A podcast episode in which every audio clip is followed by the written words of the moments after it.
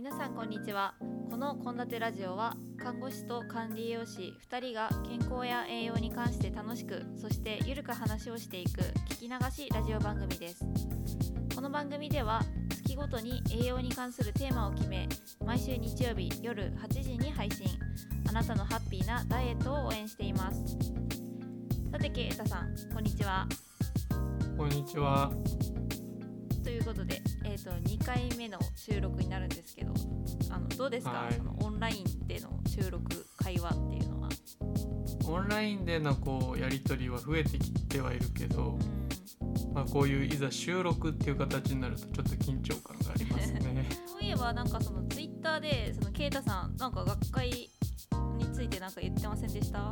あそうあの今人の集まりが基本禁止で研修とかも全然ないから学会も中止が多かったんですけど先月たまたま2つ学会がオンラインでウェブでウェブ上でねやっててでそれに関してはもうパソコンで Zoom を配信してるのをただこう見るってだけなんですけど普段だったらこうスーツ着てネクタイ締めていくところがかなりリラックスして聞けて逆に頭に入った可能性がありますね。あそれ大事ですね。うん。確かに。なんかスーツってこうちょっと普段着慣れないからなんか動きにそくい、う僕らはね。うん。そう。医療者は特に着ないからねあそうですよね。うん。まあこういう機会が今後もうんうんうん。増えていくかなって。うん。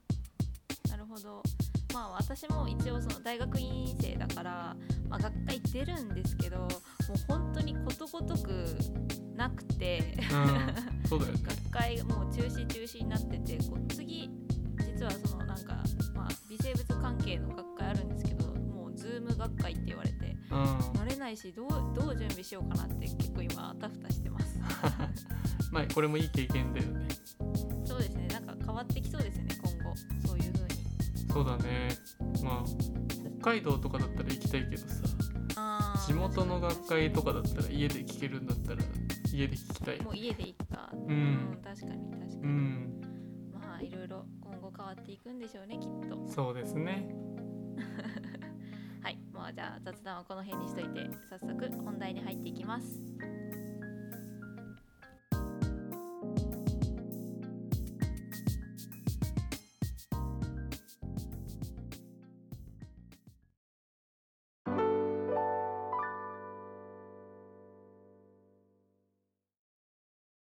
というわけで早速本題に入っていきたいんですけど、えー今月は糖質について取り上げたいと思います。ああ早速ボスを攻める感じね。まずはこれを取り上げないと始まらないよね。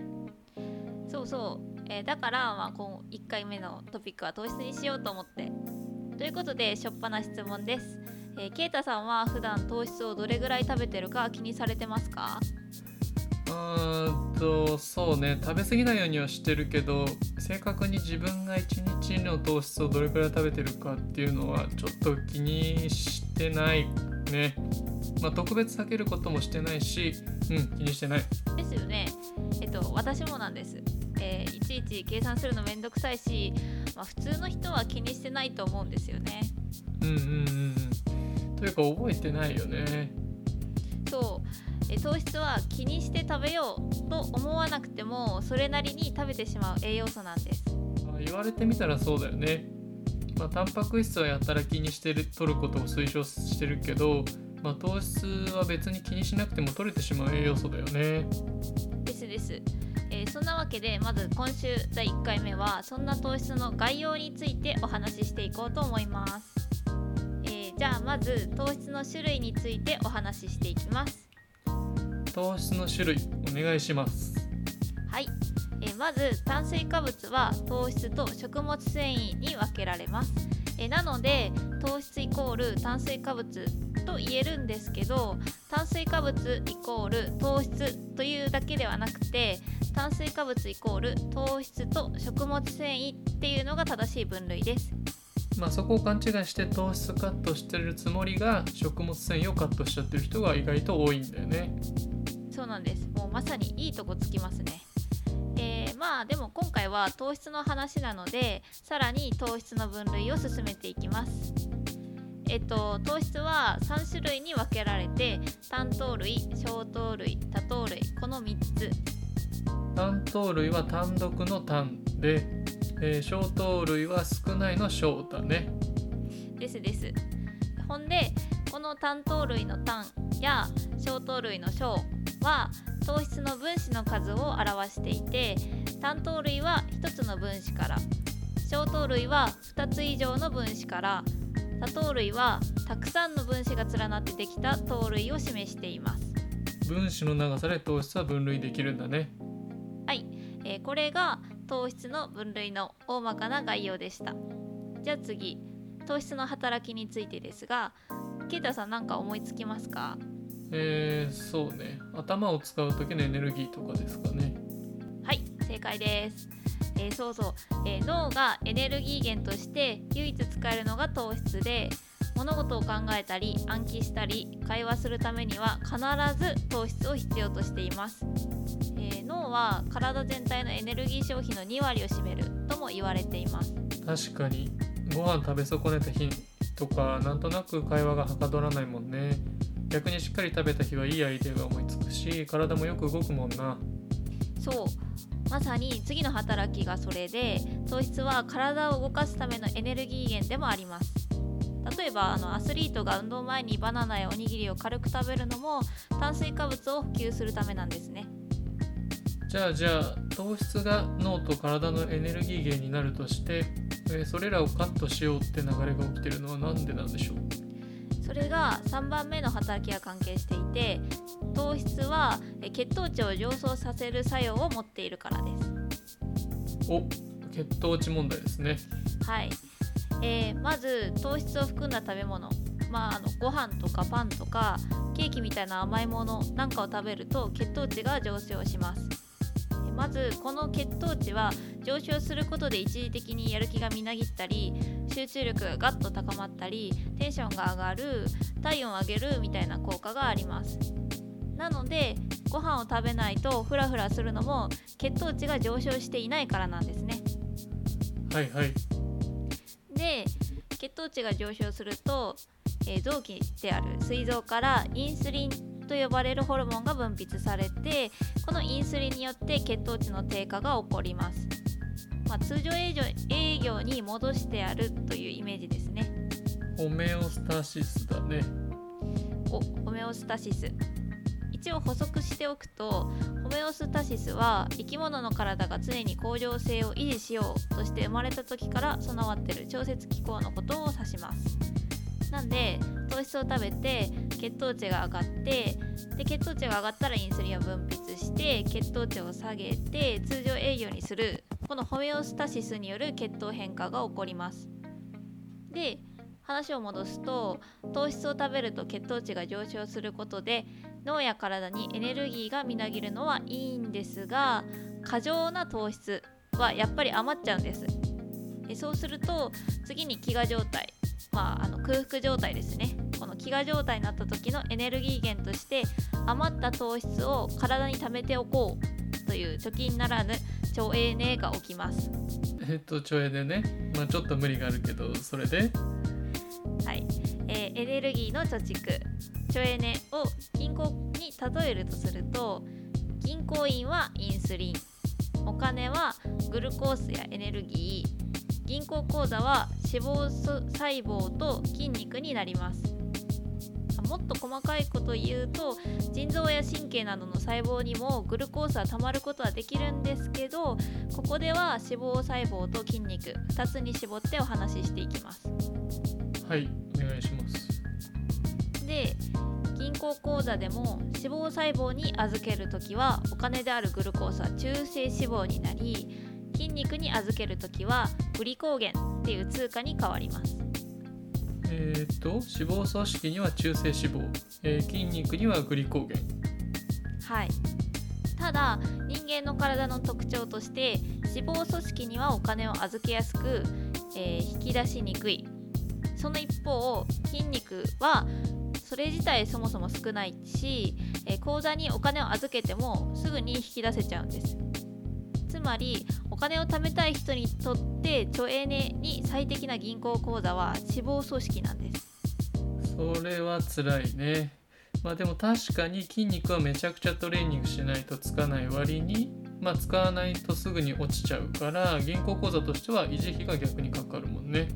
はい、まあ、筋肉が少ない人の代謝が悪いって言われる理由も銀行口座の割合が筋肉が少なく脂肪組織が多いから脂肪にばっかりお金が預けられてしかもすぐに引き出せないんですよ。あーなるほどね。だから効率よく糖質を貯金、えー利用するためにもき結局筋肉が大切なんだよな。あの省エネちゃんと使ってください。あーちょいね。ねはい。はい。あでもその通りで筋肉はめちゃくちゃ重要です。え銀行口座としても優秀だし例えば減量するってなったらもう真っ先に筋トレすることをおすすめしますね。はーい。うんまあ俺も筋トレ継続させます。うん私もそうします。ほんで最も血糖値が急上昇することでインスリンつまり銀行員が大量に派遣されてしまって貯金じゃなくて、えっと、省エネしましょうよって勧誘されちゃうんでなるべく穏やかな血糖値上昇を心がけましょうねえっ、とそもそもの話ね。はい。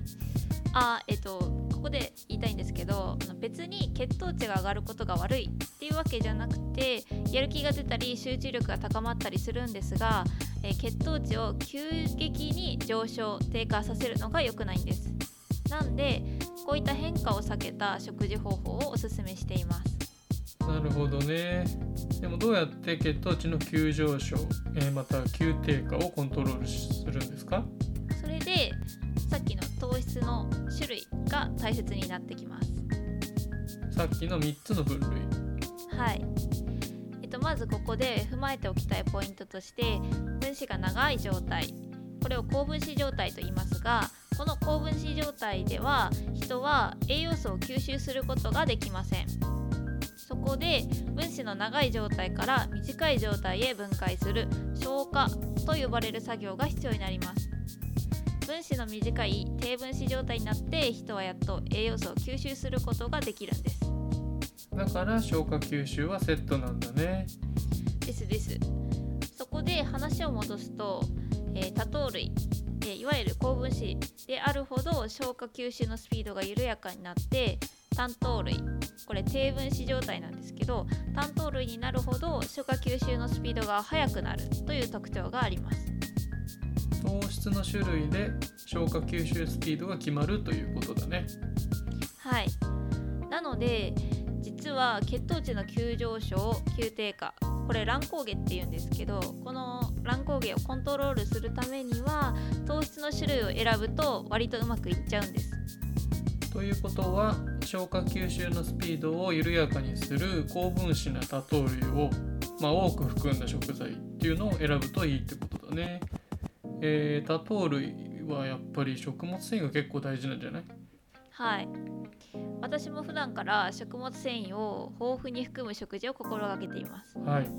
えーじゃあここまでをまとめますねえまず炭水化物は糖質と食物繊維に分けられます。えそして糖質には3種類あって単糖類小糖類多糖類。え糖質は脳と体を動かすエネルギーになり血糖値を上げる作用があること。血糖値を急激に上昇させるとインスリンが過剰分泌されて体脂肪に省エネされやすくなること。血糖値の急上昇を防ぐために糖質の種類に気をつけること多糖類のような高分子になるほど消化吸収のスピードが緩やかになって血糖値の急上昇を抑えられるのでうまく糖質を選ぶようにしましょうというお話でしたはい。では糖質月間ということで次回のトピックは？